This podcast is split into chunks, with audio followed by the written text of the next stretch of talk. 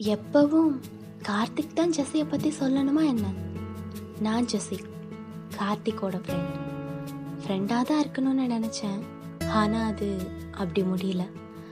கார்த்திக் நல்ல ஹேண்ட்ஸம் தெளிவான ஒரு பையன். கார்த்திக் நல்ல வாய்ஸ் அவனுக்கு. நல்ல ஹைட் சிம்பிள் ஸ்மார்ட் க்ரேஸியாக தரப்புனான் அட்ரஸே இல்லாமல் கேரளாவுக்கு வந்து என்னை கண்டுபிடிச்சான்.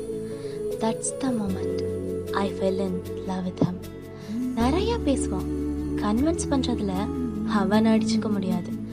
எனக்கு ரொம்ப பிடிக்கும் அவனை. ஆனால் நான் காமிச்சுக்கல.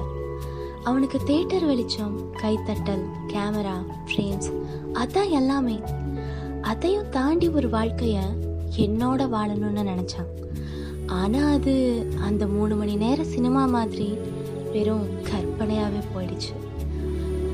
அவளுக்கு நோ சொல்ல எனக்கு தைரியம் இல்லை கூட வாழ்கிற அளவுக்கும் நான் கொடுத்து வைக்கல. But still life has to move on first love Karthik. Sorry director Karthik. அவ்வளோ சீக்கிரம் போயிருமா என்ன?